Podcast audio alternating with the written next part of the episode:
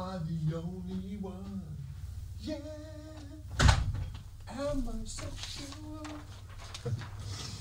Am I everything you want? No, no. Jeg tror måske, vi er live nu. Altså sådan på kamera. Den her fucking lange skjorte. Ja. Det er jo fredag. Ja, det er det vel.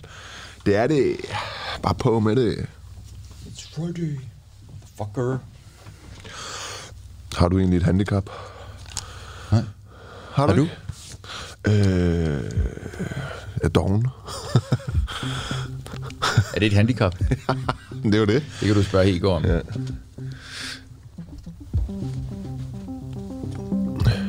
Den krummer. Den krummer? Den krummer. Det er handicap. Nå.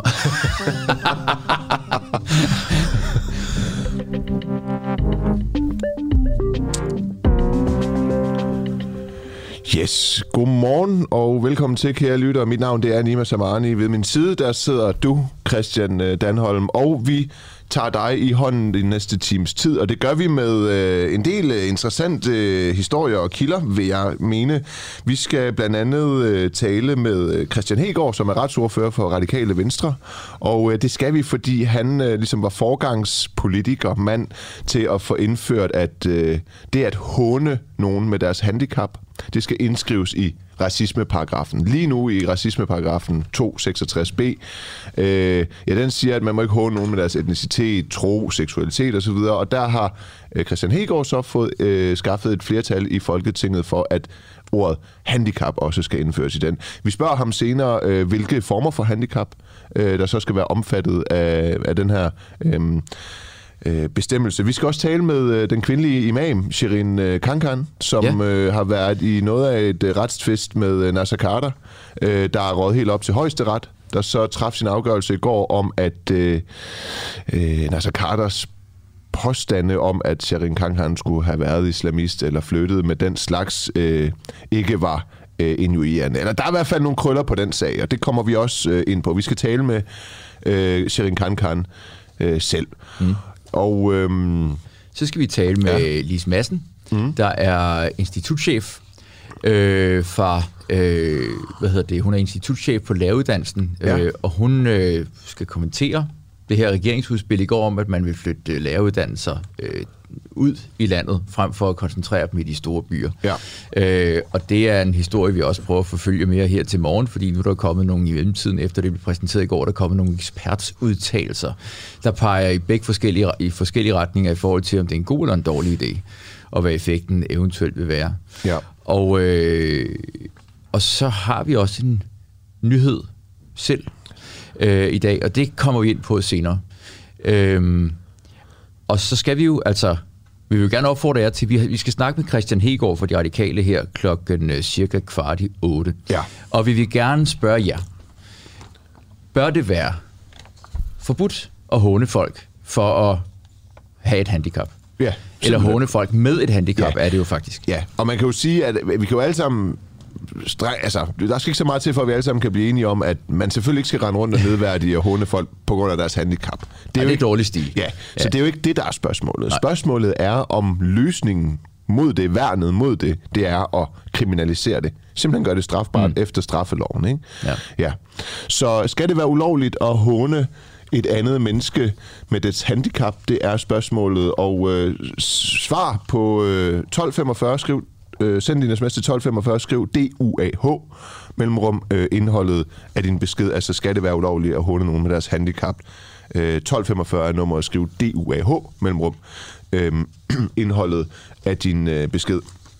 Nu skal vi til en anden historie. Lige om lidt har vi Jeppe Bruus, der er retsordfører for Socialdemokratiet, igennem, og det handler om, at for at spare 8,5 mio. kroner, om året, så har et flertal i Folketinget besluttet, at politiet ikke længere skal bruge en dommerkendelse for at få adgang til at kigge i din privatøkonomi. Det vil sige, Christian Danholm, hvis politiet de sidder og ser med nu og tænker, ham der sidder foran det bord med det slips, han ligner noget af en sjovere, så kan de faktisk bare gå ind på din bankkonto og se, hvad du har haft gang i de sidste mange år, og det skal de ikke have nogen kendelse til. Jeppe Bruus, retsordfører, Socialdemokratiet, velkommen til. Jeppe Bruus, er du med? Det er som om, at han er med, og så alligevel ikke er med. Fordi man kan høre sådan en lille hvisken. Der er liv et sted derude. En myreudgave af retsordfører Jeppe Bruus.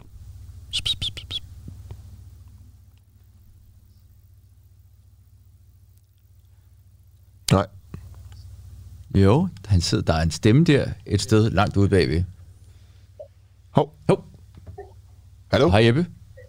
Hallo? Hej. Der var den. Kan du høre os? Det er lidt bedre. Det var godt. Jeppe Bruus, du er retsordfører for Socialdemokratiet. Velkommen til. Tak. Retssikkerheden, er den 8,5 millioner kroner værd? Så kan man ikke stille det op. Hvorfor kan man ikke det? Fordi det handler om, at politiets adgang til dokumenter i forbindelse med store sager om økonomisk kriminalitet og terrorfinansiering. Og at der er en praksis i dag, som de facto betyder, at man skal indhente kendelser for hver gang, man laver en enkelt indsigt i en transaktion, men at realiteten i virkelighedens verden er, at det ikke gør den store forskel. Og derfor så er vi jo stort set alle partier for eksempel enige om, at politiet kan foretage det, der hedder edition, altså indsigt i de her transaktioner og konti på baggrund af mistanke, uden en retskendelse. Men handler det her om at få bedre adgang til bare at kunne tjekke folks konto og derved opklare kriminalitet, altså uden en retskendelse, at være mere effektiv, eller handler det rent faktisk om at spare 8,5 millioner kroner om året? Fordi 8,5 millioner kroner om året i statsbudgettet er jo, altså svarer jo til en 50 øre i mit budget, så... Ja, det er ikke mange penge. Men det handler selvfølgelig om at også gøre det mere effektivt, fordi det beslaglægger en del ressourcer. Så det her med, at det er for at spare... Ja, okay. Så det her med, at det er for at spare 8,5 millioner om kroner... Jamen, det er ikke bare et spørgsmål omkring at spare, derfor kan du ikke stille det op sådan. Det handler også omkring hastighed. Ja. At når politiet opererer i de her meget store, komplekse sager, så er det tit store sagsmængder. På den ene side, og på den anden side jo forbundet med nogle konkrete mistanker mod nogle konkrete virksomheder eller personer, ikke? Men du siger, at det ikke er bare for at spare. Det er vel overhovedet ikke for at spare? Fordi 8,5 millioner kroner om året, det er vel ikke derfor, man gør det her? Nej. Okay. Altså, hvis det alene handler om rent den besparelse, så er jeg enig med dig i, så betyder 8 millioner kroner ingenting. Okay. Altså, det er jo sådan i en retsstat, at for at der kan være tale om en retsstat, så skal man... have en styrket mistanke om, at nogen har begået noget kriminelt, før man må invadere deres privatliv. Det princip har I jo officielt fjernet nu.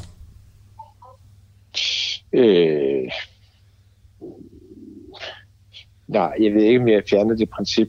Altså, fordi politiet afgør så, om lovens betingelser for at pålægge edition er opfyldt. Så det du siger, det er nu, at med den nye regel, der kan politiet... Og hvis du så bagefter ønsker at få det prøvet ved retten, så kan du så få gjort det. Og det vil sige, det var nok en rækkefølge, jeg vendte lidt om, men princippet er ikke fjernet. Nej, så, men det du... Altså, er vi enige om, at det her, det betyder, at man kan... politiet nu kan gå ind og tjekke din konto i talende øjeblik, uden at have en kendelse? Ja, uden at have en begæring for retten, ja. Og hvis jeg så efterfølgende havde prøvet det for retten, så kan jeg så få det. Ja. Så hvis jeg nu eksempelvis havde nogle, det ved jeg ikke, seksuelle tilbøjeligheder eller et eller andet, og det fremgik af min bankkonto, så ville politiet, altså staten, altså myndighederne, uden en kendelse eller en accept deraf, gå ind og få oplyst dette. Nej, det ville det ikke. Altså det handler omkring... meget grove sager, økonomisk skyld og terrorfinansiering. Ja, ja, men jeg forstår godt... Det handler ikke om din seksuelle tilbøjelighed. Det ved jeg godt. Jeg forstår godt. Vi taler ikke om hensigt, vi taler om mulighederne. Ja, vi taler. Jeg siger ikke, at politiet er interesseret i min seksuelle tilbøjelighed. Man kan forestille sig alle muligheder. Selvfølgelig kan man altid det. Ja, men det er jo det, man skal, når man taler om at ophæve principper. Men det er også derfor, der er en mulighed for at få det efterprøvet efterfølgende, hvis man mener, at det er uberettiget, det der er sket. Ja, så det du faktisk siger, det er, at som det er lige nu, Der vil man, hvis det er presserende, kunne invadere en persons hjem og skaffe nogle beviser, og så kan man få en retskendelse på det bagefter. Det kan man jo gøre, hvis det særligt haster, eller man føler, at vedkommende... Nej, de kan ikke invadere dit hjem. Nej, men som det er nu, kan man jo også allerede indhente en retskendelse bagefter, hvis det af hensyn til efterforskningen er vigtigt at skaffe nogle beviser. Det er fuldstændig, der er noget force majeure i, at hvis det virkelig skal gå stærkt, ikke? Og der... Jo, og du siger det her, det er for at afværge terror og så videre, men du siger også, at det er enhver dansker, du medgiver også, at det er enhver dansker, der potentielt kan blive krænket på privatlivets fred. Altså, der skal ikke en begrundet mistanke til. Partiet skal vurdere stadigvæk, om betingelserne for at foretage edition er opfyldt. Det ændrer det her forslag ikke på. Okay. Det eneste, den her lov ændrer på, det er, at man ikke skal for hver eneste gang, for eneste transaktion, man skal kigge på, eller for eneste gang, man skal kigge på noget, skal have udarbejdet en retskendelse. Ja. Ellers ændrer det jo ikke på betingelserne for, hvad der skal være opfyldt. Nej.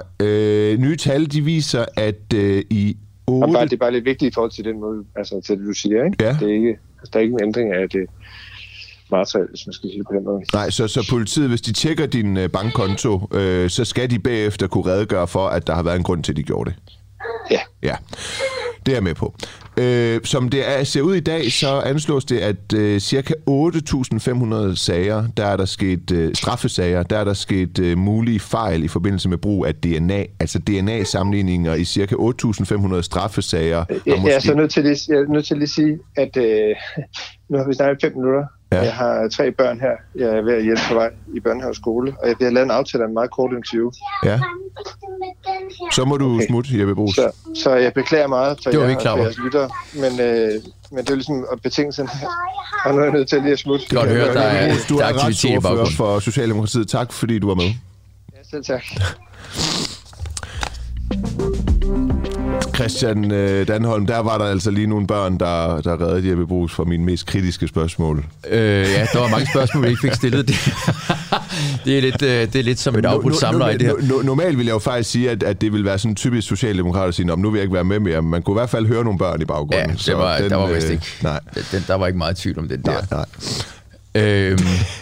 Det var godt nok ærgerligt. For pokker, det er en interessant sag, og vi har også fået sms'er om det. Selvfølgelig har vi det. Jeg kan bare lige hurtigt sige, og det er ikke noget, jeg lægger over på Jeppe Bruus, så det, jeg ville sige til ham, det var, at i 8.500 sager, 8.500 straffesager skal nu genoptages og granskes for mulige DNA-fejl. Det vil sige, at folk muligvis er røget i fængsel baseret på forkerte DNA-sammenligninger. Og hver tredje ulovlig aflytning, som politiet foretager, den bliver ikke slettet. Altså det vil sige, når en politibetjent eller nogen fra politiet sidder og aflytter en potentiel gerningsmand, så vil de jo på et eller andet tidspunkt muligvis også støde på aflytninger af gerningsmandens samtaler med sin advokat. Og hvis politiet så sidder og aflytter en kriminel person, og de kan høre, nu ringer den her person til sin forsvarsadvokat, så skal politiet stoppe aflytningen, eller i hvert fald bagefter slette den. Og det gør de ikke i hver tredje tilfælde. Så det er bare for at sige, at det var 2 eksempler på, at det gør mig meget urolig, at politiet nu også har fri adgang til min bankkonto uden en retskendelse i første omgang. Ikke? Men det, jeg blev mærke i, vil jeg sige, der er mange ting i den her sag, men det var, han sagde, hvis man føler, at man er kontrolleret uretsmæssigt, så kan man jo altså lave en klagesag bagefter. Ja. Men hvordan skal man nogensinde finde ud af, at man er blevet undersøgt uretsmæssigt? Jamen, altså politiet har adgangen. Jamen det er jo det. Det er jo det. Altså, men man kan sige, det gør mig lidt mere rolig, at politiet trods alt bagefter skal indhente, eller skal komme en begrundelse for, at de har tjekket din bankkonto. Det man jo kunne sige, det var, at hvis de i en retssag eller en efterforskning forelagde dig, at de har fundet noget smus på din bankkonto, så vil du blive klar over det, og så vil du så kunne gå i retten med, om der var en begrundet nok mistanke til, at de tjekkede din konto, ikke? Så... Men du har ret, altså de kan godt sådan bruge det uden aldrig at præsentere det for dig, og så vil du aldrig komme til at vide det. Nej. Og alle mulige oplysninger, hold da op. Nå, jeg synes det er vildt, men det er også, hvad kan man sige, det Nej, det er et stort indgreb i retssikkerheden, eller den måde, vi i hvert fald i dag tænker retssikkerhed. Det er noget af en... Det føles simpelthen forkert. Og han sagde også selv, det er lidt den omvendte rækkefølge. Det, det er altså lidt alvorligt at sige det, når det handler om vores retssikkerhed. Ja. Det er det bare. Nå, vi har jo altså seriøst prøvet at få Sikandar Siddique til at stille op til et interview for at svare ja eller nej. Ja, altså det er, undskyld jeg lige afbryder, men jeg tror næsten, det er lige så svært at få paven til at stille op. Eller dronning Margrethe. Altså, ja, og han har haft, altså det sjove, kan man sige, for jer, der lyttede med i går, hvis du sad derude og lyttede med i går, så, og i forgårs for den sags skyld, så har vi prøvet at få et svar fra Sikandar Siddique. Så det er ikke nogen nyhed. At han ikke vil svare ja eller nej på spørgsmålet om, hvorvidt det skal være forbudt at tegne Muhammed. Og grunden til, at vi spørger om det, det er, fordi han selv har foreslået, han og hans parti, De Grønne, har foreslået, at man genindfører blasfemiparagrafen, der blev skrottet i 2017 med et bredt flertal i Folketinget. Fordi, og begrundelsen lød, at man skal kunne, altså, det skal, man skal, loven skal beskytte mennesker over guder. Det var sådan nogenlunde, hvad kan man sige, en kerneformulering i den debat, ikke? Jo. Nå, han vil så have genindført blasfemiparagrafen, fordi han vil stoppe Paludan i at udøve had mod muslimer ved at brænde Koranen. Og det blev debatteret i tirsdags i Folketingssalen, og der prøvede flere politikere at få et svar ud af ham. Mm. Vi ringede til ham efterfølgende og prøvede at få et svar ud af ham, og han påstod da, at han havde svaret i Folketinget i tirsdags. Ja. Døm selv. Jeg lytter jo faktisk for at forstå, hvad det er, hr. Siddique gerne vil. Han siger, at han vil gerne forbyde, at man kan afbrænde Koranen og Bibelen, Toraen osv. Men har jo ikke stillet et forslag om det. Altså, der står en bestemmelse om, at man skal gennemføre blasfemibestemmelsen. Der står ikke, at man skal forbyde afbrænding af hellige skrifter. Det vil sige, at det må være et meget bredere spektrum, som hr. Siddique jo i virkeligheden ønsker at kriminalisere, end specifikt det, som han nævner i sine indlæg. Mener hr. Siddique, at det i Danmark skal være forbudt at tegne profeten Muhammed? Frie Grønne har stillet det her forslag med et eneste formål. Det er, at man skal kunne stoppe hadprædikanter. Det er den yderste stopklods. Og vi har forstået på den politiske debat, at hvis vi havde en blasfemiparagraf, så kunne vi stoppe koranafbrændingerne. Og derfor har Frie Grønne sagt, at vi tager den gamle blasfemiparagraf og indfører den igen, således at juristerne så og politiet så kan sætte ind i forhold til at stoppe hadprædikanterne. Derudover siger Frie Grønne igen og igen, der skal være plads til religionskritik, der skal være plads til satire, alt slags satire i et oplyst samfund. Det skal der være. Det er fundamentet for et oplyst samfund. Så hr. Siddique mener ikke, at det skal være ulovligt at tegne profeten Muhammed, hvad end det er satire eller ej? Første gang, at Muhammed-tegningerne så dagens lys, der tog jeg fuldstændigt afstand fra dem. Jeg mener ikke, fordi man har ret til at gøre noget, at man så også skal gøre det. Jeg tog afstand fra dem dengang, jeg tager afstand fra dem i dag. Men i et oplyst samfund skal der være plads til religionskritik, skal der være plads til satire. Men jeg tager afstand fra tegningerne. Ja, sådan sagde Sikandar Siddique altså i tirsdags i Folketinget. Man kan retfærdigvis sige, at han jo her siger i Folketinget, adspurgt af Morten Messerschmidt, at i et oplyst samfund, der skal der være plads til satire. Ja. Men han svarer ikke nej. Ja eller nej til, om det så skal være ulovligt, men... Og der var flere folketingspolitikere, der fulgte op og stillede det samme spørgsmål, om han kunne svare ja eller nej. Ja, fordi en ting er at lave satire, det er jo ikke ens betydende med, at noget kan være for meget stadigvæk, ikke? Jamen, det er jo det. Det ene udelukker ikke det andet.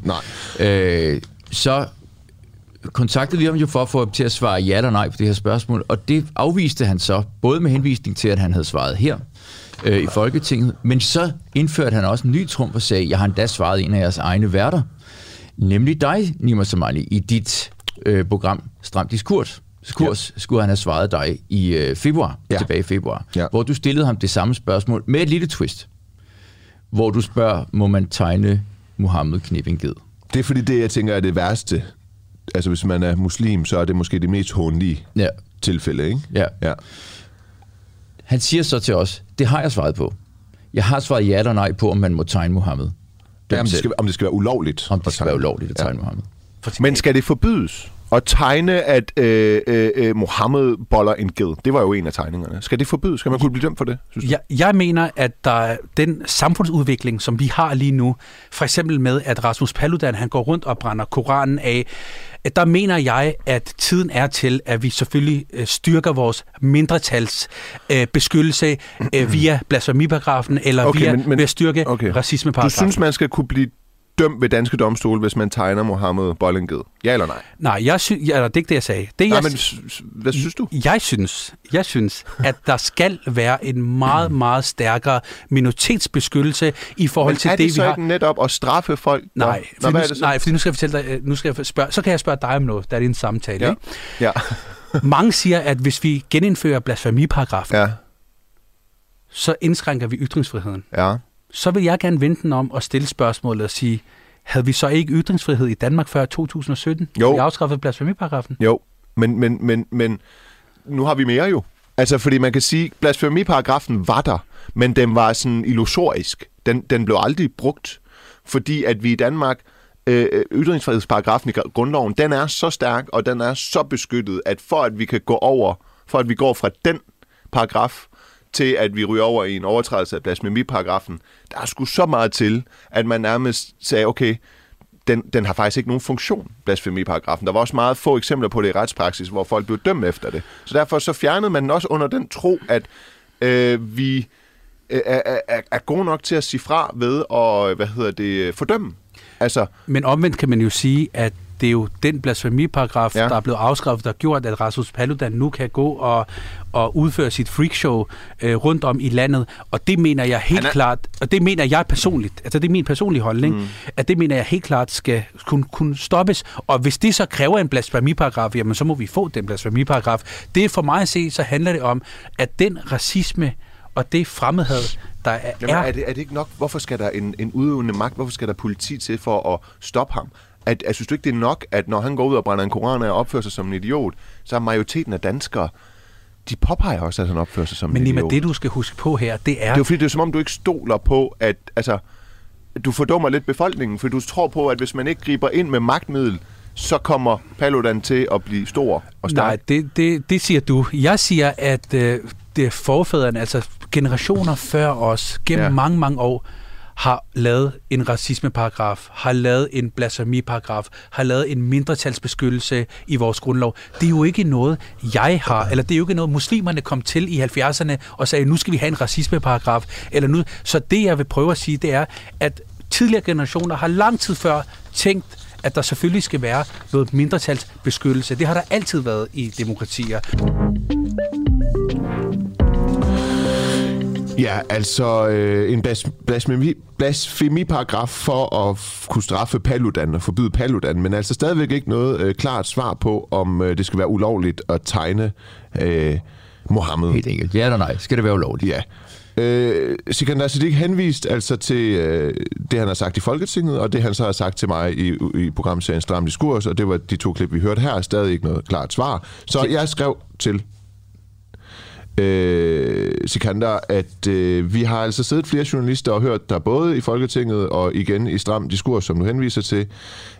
Du svarer ikke. Giv mig et ja eller nej, gerne med nuancer, og jeg vil derefter naturligvis og selvfølgelig give dig fred for spørgsmålet. Min erfaring siger bare, at jo mere du undviger et klart og tydeligt svar her, desto flere medier og journalister vil blive ved med at afkræve svar.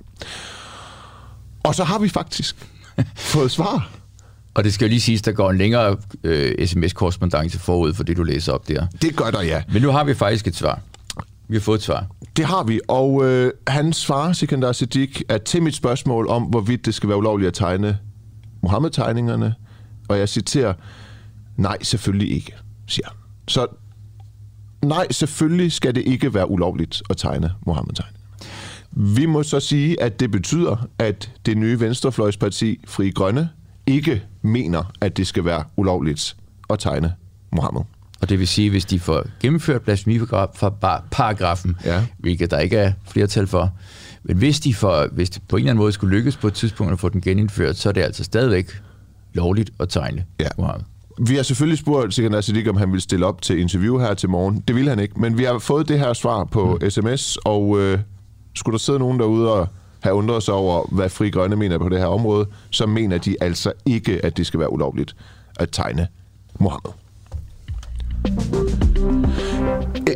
Vi skal lige hurtigt, fordi vi har jo stillet et spørgsmål til lytterne, og vi har spurgt, om det skal være ulovligt at... Ja, det er meget med ulovligheder. Ja, og nu handler det ikke om blasfemiparagrafen, men om racismeparagrafen. Ja. Altså om det skal indføjes i racismeparagrafen. At håne, altså det skal være forbudt at håne folk for et handicap. Det har vi spurgt, om det skal gøres. Og der er en lytter, der siger, selvfølgelig skal det ikke være ulovligt at håne. Vi skal altid huske på, at loven skal håndhæves, ellers er de ligegyldige. Hvis denne lov skulle håndhæves, vil det koste enorme ressourcer. Så det er et økonomisk argument. Ja.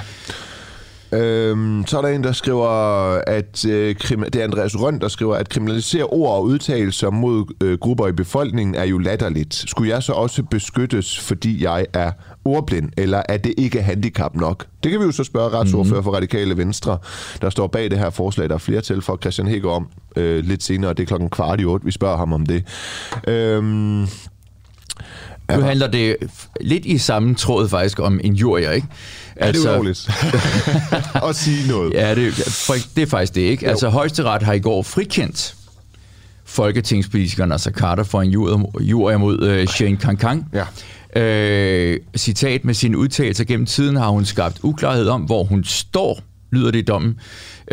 Og det er altså et flertal af dommerne i Højesteret, der nu har frikendt. Ja, og det er altså et retstvist mellem den kvindelige imam og direktør i Exit Cirklen, Sherin Khankan, og så folketingspolitiker for de konservative, Naser Khader. Og det er en retstvist, hvor indholdet går langt tilbage, mange år tilbage.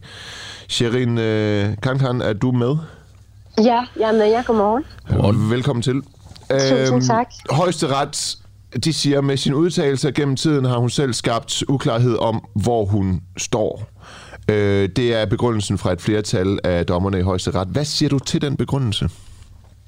Altså lige den del er naturligvis uenig i. Jeg har udtalt mig meget klart og tydeligt, siden jeg i 2001 bliver aktiv i den danske debat. Jeg stifter Forum for Kritiske Muslimer i august 2001. Og det er den første muslimske organisation i Danmark, som sidestiller eller kombinerer islam og sekularisme. Og sekularisme betyder jo, at vi har en klar og tydelig skillelse af religion og politik. Og hele islamismens hovedprojekt går ud på at udfordre og eliminere sekularismen. Så man kan jo ikke kombinere islam og sekularisme og så på samme tid være islamist. Det er simpelthen umuligt. Og jeg er jo blevet beskyldt for at være islamist og farlig islamist og sort islamist og hvad han ellers har sagt. Ja, det er jo det, du har taget ham i retten for. Og det har jeg jo, og jeg har været sådan ret stringent siden 2001 frem til i dag. Jeg har også etableret en moské i 2016, hvor vi vier tværreligiøst. Det vil sige, for første gang i Danmarks historie har muslimske kvinder mulighed for at kunne gifte sig med ikke-muslimer. Vi giver muslimske kvinder retten til islamisk skilsmisse, hvilket også har været nærmest umuligt for kvinder. Og så kan man ikke være kvindelig imam og være islamist på samme tid. Det er et modsætningsforhold. Yeah. Så jeg vil lige for at afslutte, jeg har ikke kun udtalt mig klart og tydeligt i mine over 100 artikler og 4 bøger, men jeg har også via min aktivisme vist, hvad jeg står for. Så der er ikke så meget, der er... Man kan ikke tage fejl af så meget, og det er jo det, der er min heldige position. Men tager Højesteret så fejl, fordi du siger, at du har været klart og tydelig i dine udmeldinger, og Højesteret, de har lagt vægt på, at du har kommet med vekslende udsagn om forholdet mellem islam og politik, og, det har efterladt en uklarhed om, hvilken nærmere rolle i samfundet islam efter din opfattelse burde spille. Jamen, det er jo en meget teknisk ting, når man er i Højesteret. Der er jo mange, der ikke forstår detaljerne og nuancerne i det her. Det, der er sket i Højesteret, det er, at de har... altså, alle 7 højesteretsdommer har skrevet og sagt i denne her dom, at jeg har været udsat for injurierende udtalelser. Ja. Det vil sige, de har alle sammen slået fast, at der er tale om injurier. Der er tale om æreskrænkelser. Ja. Der er, og det er den del af dommen, jeg er meget tilfreds med. Så er der også en dommer ud af 7, som har sagt, at hun mener, at Naser Khader burde straffes. Det vil sige, at hun er enig i, at der er foregået.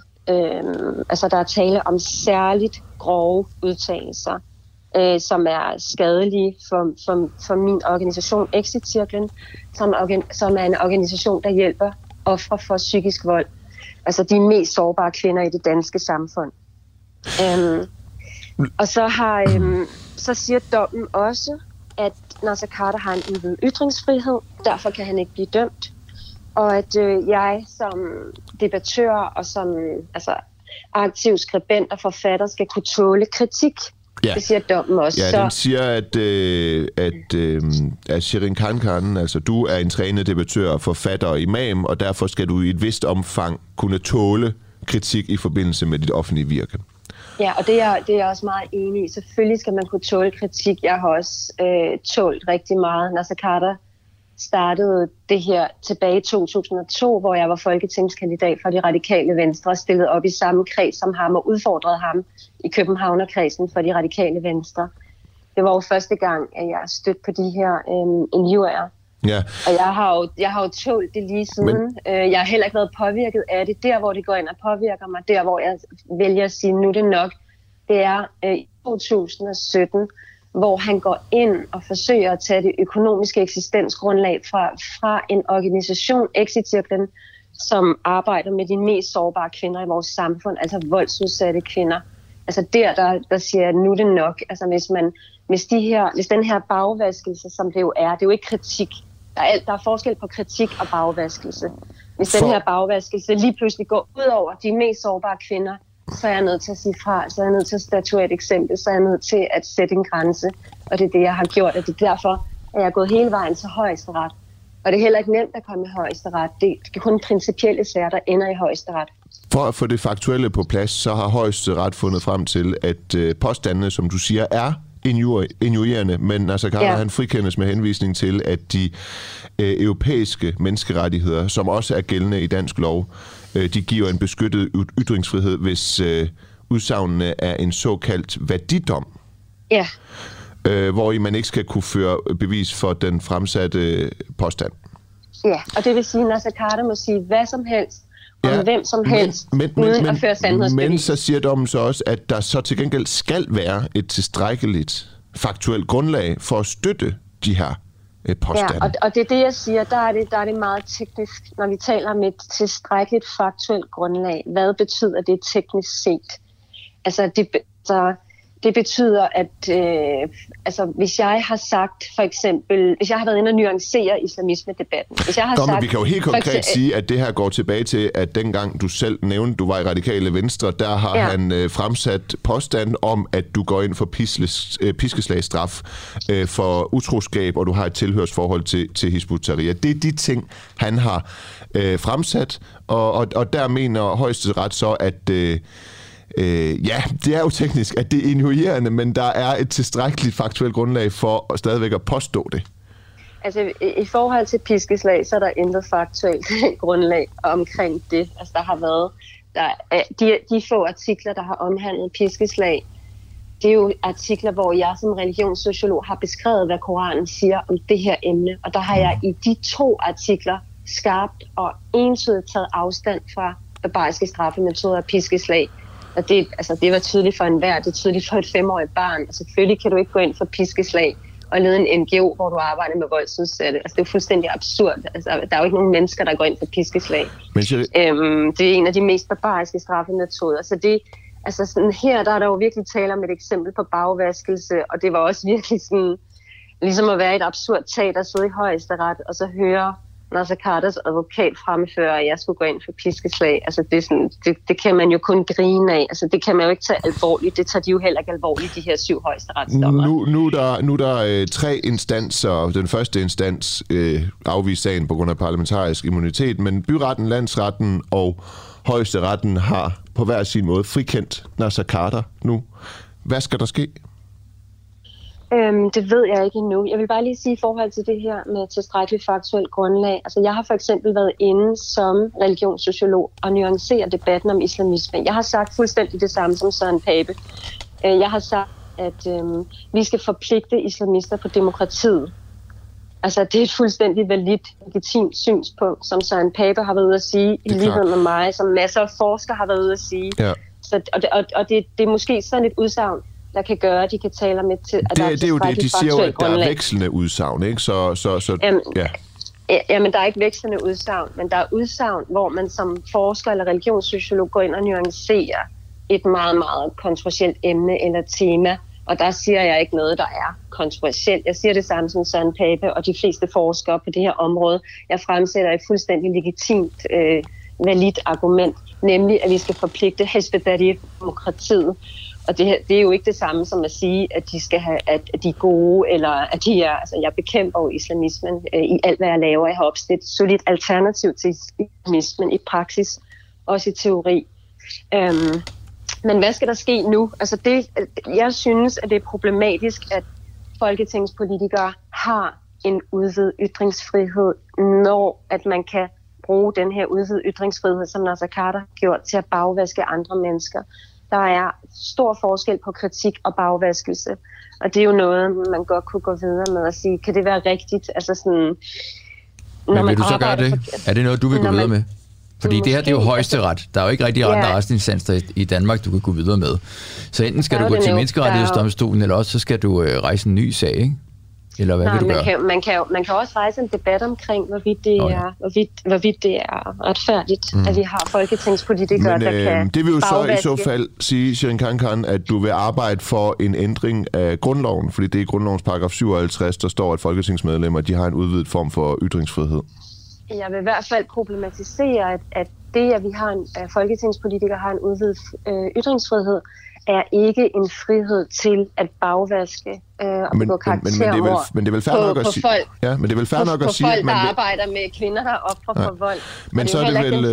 Men lige for at sige, min sag er jo heller ikke den første sag. Altså, Naser Khader er jo netop ikke en del af det konservative lige nu aktivt, fordi der har været en sag omkring 8 mennesker, der er stået frem, fordi de er blevet bagvasket. Du gerne vil ændre grundloven. Det er vel fair nok at sige. Nej, det kan du ikke sige. Du kan sige, at jeg vil udfordre den konsekvens, Naser Khader som politiker drager af denne her paragraf. Altså, hans beskyttede position er ikke en frihed til at begå bagvaskelser. Nej, men jeg kan godt forstå, at man er bange for at gå ud og, sådan at sige decideret, at man vil ændre grundloven, for det er noget, vi værner meget om, det er noget, folk er meget følsomme omkring. Men når du siger, at der ikke burde være en udvidet form for ytringsfrihed for folketingsmedlemmer, så er det jo grundlovens paragraf 57, der skal ændres, Sherin Khankan. Det er vel fair nok at sige. Det er ikke det, jeg siger. Jeg siger, at det er problematisk, at i det her tilfælde bliver den udvidet ytringsfrihed et gemmested for Naser Khader. Okay. Han kan slippe afsted med at begå bagvaskelse, og så bruge den udvidede ytringsfrihed som sit helle. Men det skal ikke ændres? Måske, det ved jeg ikke. Det skal i hvert fald udfordres. Okay. Sherin Khankan, vi skal til at runde af, men du sagde bare tidligere, at der er jo ingen mennesker, der går ind for piskeslag.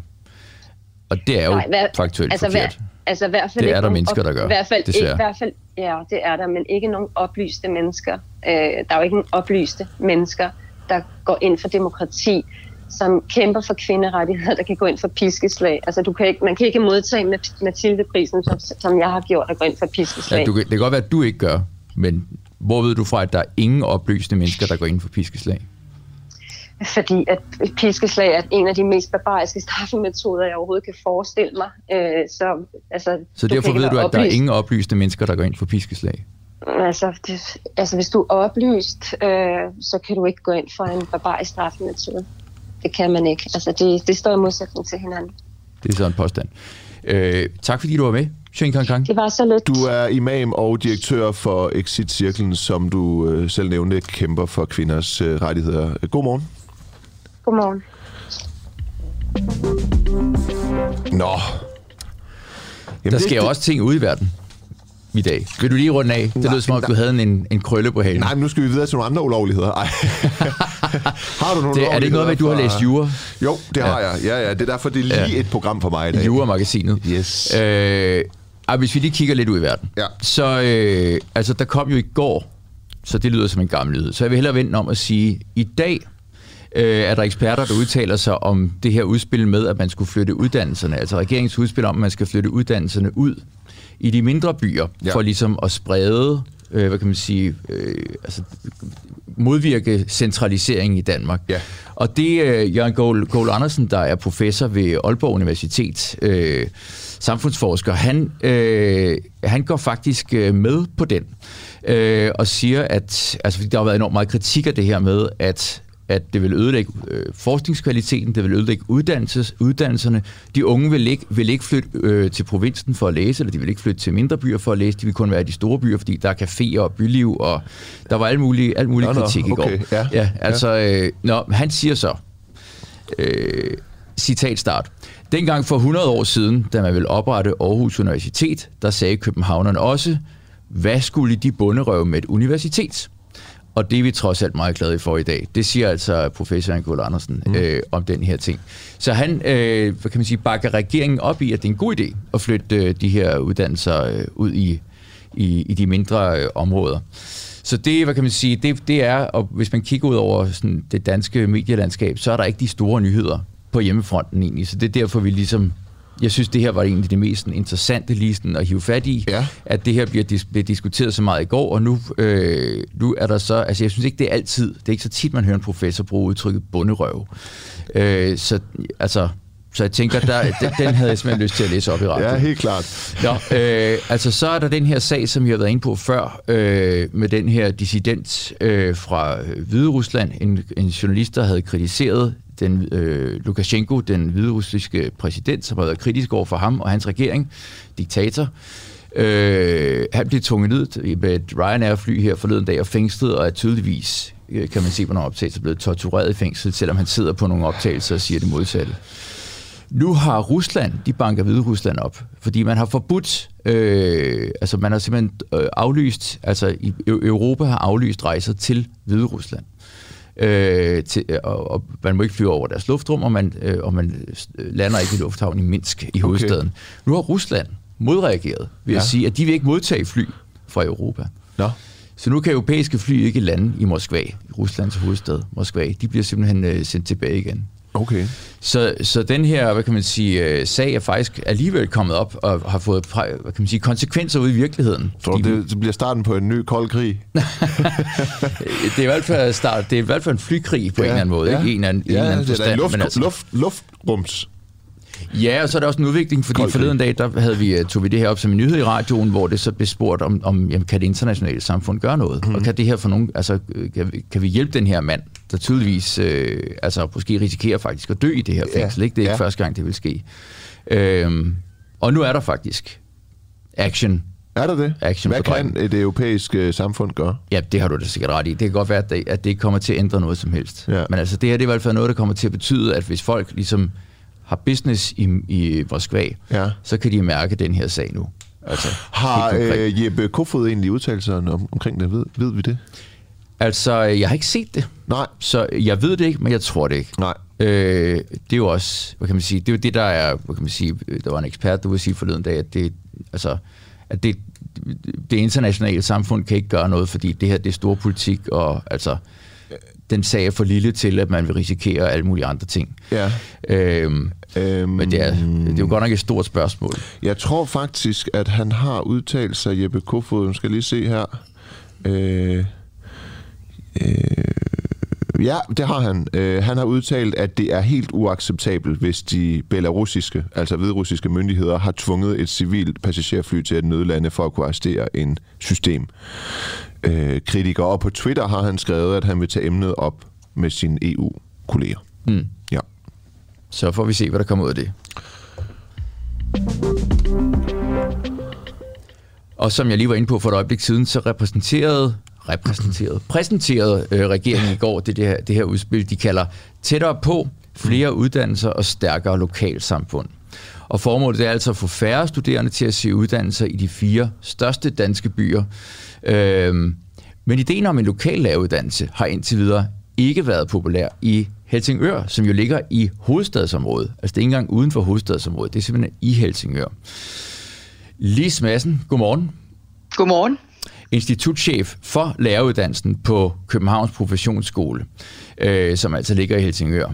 Regeringen lægger her op til, at de lærerstuderende skal gå i skole der, hvor du kommer fra, ikke? Og med din erfaring, er det så, er de studerende indforstået med det? Ja, altså de få studerende, vi har, vil selvfølgelig gerne, men en stor gruppe studerende foretrækker, på trods af afstanden, alligevel at tage til København, hvor Københavns Professionshøjskole har sit hovedsæde. Og det gør de, fordi at vi har et meget større uddannelsesmiljø i København, og dermed kan tilbyde en meget bredere vifte af fag. Der er faktisk 21 undervisningsfag i læreruddannelsen at vælge mellem, og det kan man selvfølgelig ikke udbyde på et meget lille uddannelsessted, som Helsingør er. Men kan man så ikke noget andet?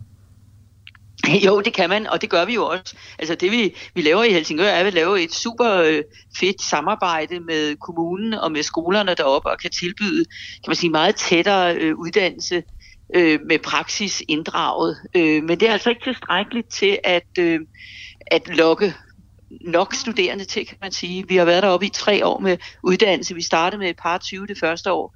Og så er det gået ned ad bakke, og sommeren 20 måtte vi simpelthen opgive at oprette et hold, for der var kun 6 tilmeldte. 6? Det er det, du kalder meget 6. Få. Det kan jeg jo forstå. Hvorfor er det gået ned ad bakke? Jamen, jeg tror, det er gået ned ad bakke, fordi kan man sige, at der ikke er tilstrækkeligt studentergrundlag til at tiltrække. Man kan selvfølgelig også sige, at der er noget, der lokker i København. Altså, vi prøvede at ringe rundt til de studerende, vi kunne se, der havde søgt ind på vores afdelinger i København, og som boede oppe i Nordsjælland.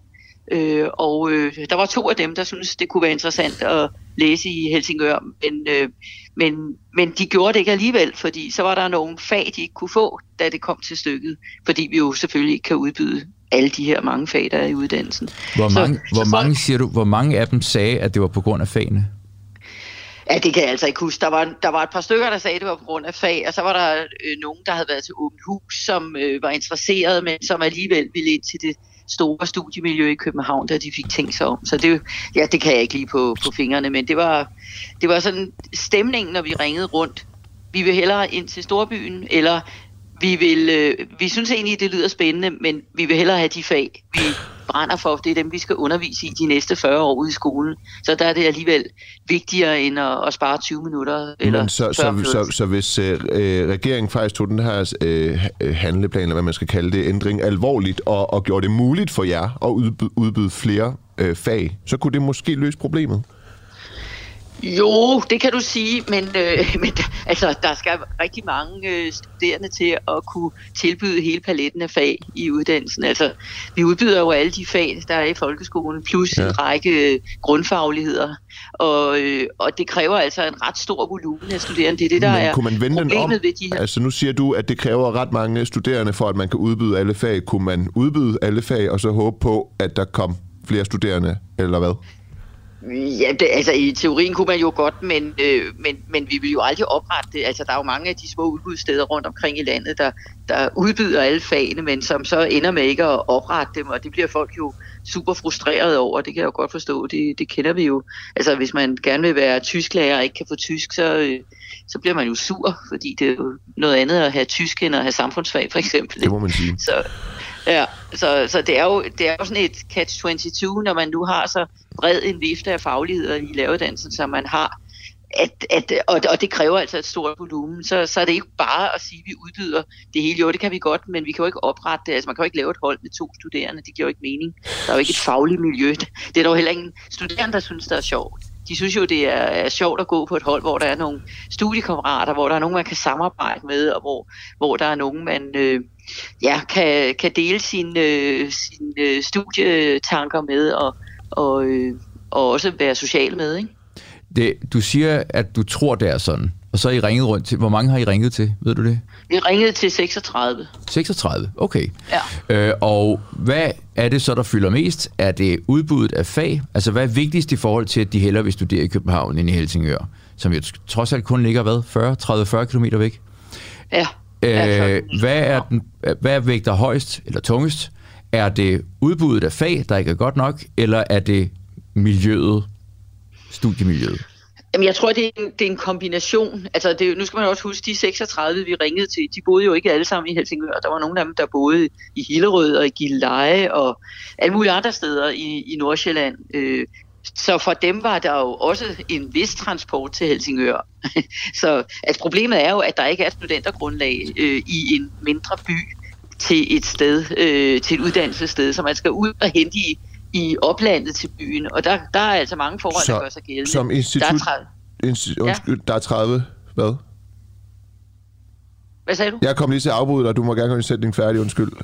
Nå, jamen, altså, så der er mange forhold, der gør sig gældende. Altså, ja. Hvad skal man veje op imod? Det spændende, store studiemiljø inde i København, de muligheder for fag, man kan få, og så den transport. Altså, der er jo en difference, kan man sige. Hvis du skal for eksempel fra Hillerød til København, eller fra Hillerød til Helsingør, så er der kortere til Helsingør, men anyway, hvis du så får et væsentligt ringere tilbud, så vælger du at tage til København, ja, for eksempel. Så bare lige ja-nej, det regeringen lægger op til, det er efter din mening som institutschef for læreruddannelsen utopisk, eller hvad? Ja, jeg er bange for, at det betyder, at vi får færre uddannede lærere, og jeg er bange for, okay, at kvaliteten af uddannelsen, at vi får for få, der har de små fag i læreruddannelsen, fordi man så går til på kompromis. Okay. Ja. Tak for svaret, Lis Madsen. Tak for klart svar. Du er institutschef for læreruddannelsen på KP. God morgen. Ja, god morgen. Hej. Christian Danholm, til lytterne har vi i dag spurgt, om det skal være ulovligt at håne eller nedværdige nogen med deres handicap. Og man kan sende sms ind på 1245, skrive DUAH mellem indholdet af sin besked. Der er en, der hedder Karsten, der har skrevet, og lovgive mod idioti er jo helt vildt at foreslå, selvom det er let at forstå grunden. Men hvad med folk, der er grimme, tykke osv.? Altså det, han skriver, det er, at det er jo meget nemt at forstå tanken bag, at man vil forhindre folk i at håne andre med deres handicap. Det tager vi alle sammen afstand fra. Men hvad med folk, der er grimme og tykke? Er det så også et handicap? Mm. I begyndelsen af marts måned, der fik Radikale Venstre flertal for at få tilføjet handicap i paragraf 266b i straffeloven, altså den såkaldte racismeparagraf. Og det er noget, som har glædet Kristian Hegaard, der er retsordfører for Radikale Venstre. Er du med nu, Kristian Hegaard? Det kan du tro. Godmorgen. Godmorgen. Kan du give et konkret eksempel, hvor forhåndelse af handicap skulle straffes efter den her racismeparagraf? Jeg er glad for, at der er et flertal for, at vi kommer til at tilføje handicap til racismeparagrafen, og det bliver fremsat senere på efteråret, at vi får den ændring. Der var et spørgsmål. Når det så er foretaget, så vil det jo være op til domstolene at vurdere, hvornår at det så helt konkret vil være overtrædelse af 266b, og hvornår det ikke vil være. Det vi jo bare kan se, det er for eksempel i Politikken i sidste weekend, det var, at blandt de hadefulde beskeder, der er rundt omkring, der var over 11% af dem rettet mod mennesker med handicap, så der er helt klart en udfordring, som vi synes, at man skal tage op. Så det kunne for eksempel være, hvis der var nogen, der på Facebook skrev til en person, du er en fucking idiot, du er en kæmpe taber, der sidder i kørestol. Det kunne for eksempel være et eksempel på nedværdigende omtale af en handicappet eller forhåndelse af en handicappet, der skulle straffes efter straffeloven. Hvis man siger meget specifikt du, så er det ikke sikkert, at det vil være omfattet af 266b. Så hvis man siger folk, hvis man så mere generelt siger folk der sidder i kørestol, er andenrangsborgere eller fjerderangsborgere, der skal behandles dårligere end andre, der ikke sidder i kørestol, så ville det være et eksempel på noget, der skulle straffes efter den her racismeparagraf, hvor I vil have indført handicap. Jeg er usikker på, om brugen af ordet andenrangsborgere eller fjerderangsborgere i sig selv vil være nok til at blive vurderet som forhånende eller nedværdigende. Så om det begreb i sig selv sagt om en gruppe af mennesker med handicap ville være opfyldt af racismeparagrafen, det vil jeg ikke uden videre kunne konkludere eller fastslå. Men du har selv modtaget nedværdigende beskeder omkring dit handicap, er det ikke korrekt? Det er korrekt. Og hvad har det noget af det værste været? For det er vel det, der har taget udgangspunkt i, at I tænkte, at det her det er relevant?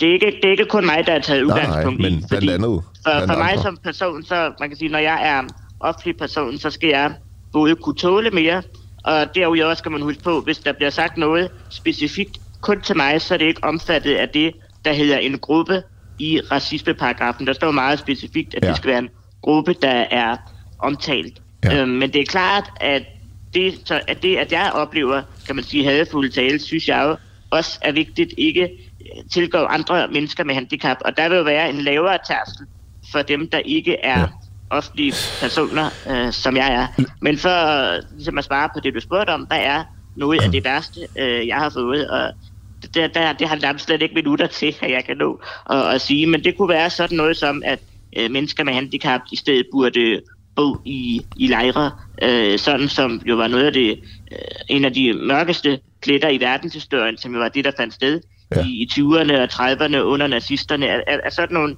elementer som det, synes jeg er ganske modbydeligt. Ja, og det synes vi jo også, det kan vi lige så godt sige. Der er ikke nogen grund til at sidde og foregive at være objektiv på det punkt. Det er jo bare spørgsmålet om vejen frem, og den forebyggende metode, eller den forhindrende metode, er at ulovliggøre det. Lad os lige få det juridiske på plads. I 266b, altså racismeparagrafen, der står der, den der offentligt eller med forsæt til udbredelse i en videre kreds fremsætter udtalelse eller anden meddelelse, ved hvilken en gruppe af personer trues, forhånes eller nedværdiges på grund af sin race, hudfarve, nationale eller etniske oprindelse, tro eller seksuelle orientering, straffes med bøde eller fængsel indtil 2 år. Der vil I så have indføjet handicap. Det næste nærliggende spørgsmål, det er så, når du som lovgiver, retsordfører og også i øvrigt uddannet jurist foreslår det her for et flertal bag det, så må du have gjort dig nogle tanker om, hvilke former for handicap, der skal være omfattet. Ja. Må jeg høre? Jamen, nogle eksempler på det kunne være, at man bruger den definition, der gør sig gældende i FN's handicapkonvention. Der står i hvert fald, jeg kan den ikke lige udenad, men der er i hvert fald et eksempel på, hvordan man definerer det der. Og der findes jo nogle videnskabelige måder at gøre det på, og jeg tænker, det skal være noget eller det. I det høringssvar, som Rigspolitiet indgav, da vi tilføjede handicap til den paragraf, der vedrører hadforbrydelser, der sagde Rigspolitiet også, at det er hensigtsmæssigt i den forbindelse også at huske at definere handicap. Så det skal man selvfølgelig gøre, fordi det er jo det, der skaber den retsstilling, der foregår. Er du ikke bange for, at når myndighederne skal gå ind og definere et handicap, eller tage en eller anden officiel definition af et handicap, at du kommer til faktisk at diskriminere blandt handicappede, altså at du kommer til at glemme nogle handicappede i den her definition? Jo, det kunne jeg da godt være bekymret for, og derfor så skal man selvfølgelig gøre det grundigt, og derfor så er det, tænker jeg, at man kunne hente nogle af de officielle definitioner, der er på det. Måske tage udgangspunkt i FN's handicapkonvention, måske tage udgangspunkt i noget andet. Det tror jeg i hvert fald kunne være et solidt fundament at hvile på. Men du vil jo komme til at skabe en situation, hvor man fra politiets side vil sige til nogen, der er blevet hånet med deres handicap, at de ikke er handicappet nok?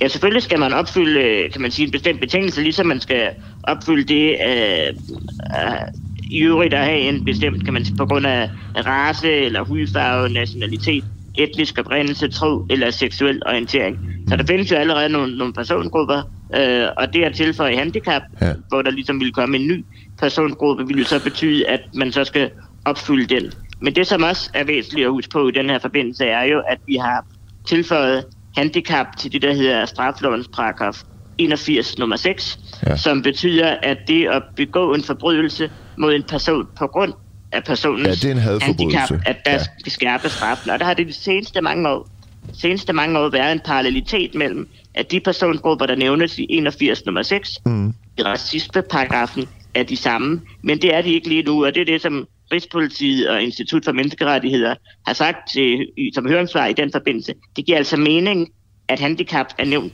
begge steder, for sådan har det været de sidste mange årtier.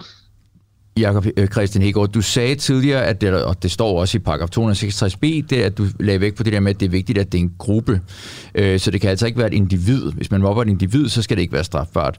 Men hvis man nu for eksempel siger, Hvis man nu for eksempel, der er en anden vred person, der sidder på Facebook og skriver, alle det, hvis man sidder i Folketinget, er man en spassernar.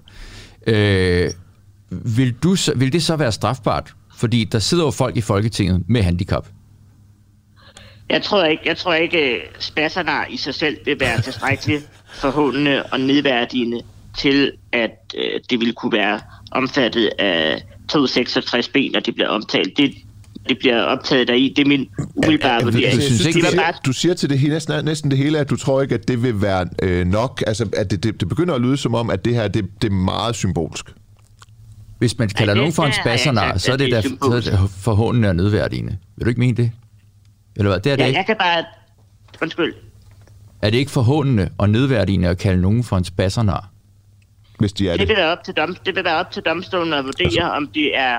Jamen, kan man sige strafværdigt efter at tilføje handicap til racismeparagrafen. Man skal bare huske på, at en udtalelse mod en enkelt person kan jo godt i dag være omfattet af racismeparagrafen, hvis det i samme forbindelse er rettet mod den persongruppe, som personen ligeledes måtte tilhøre.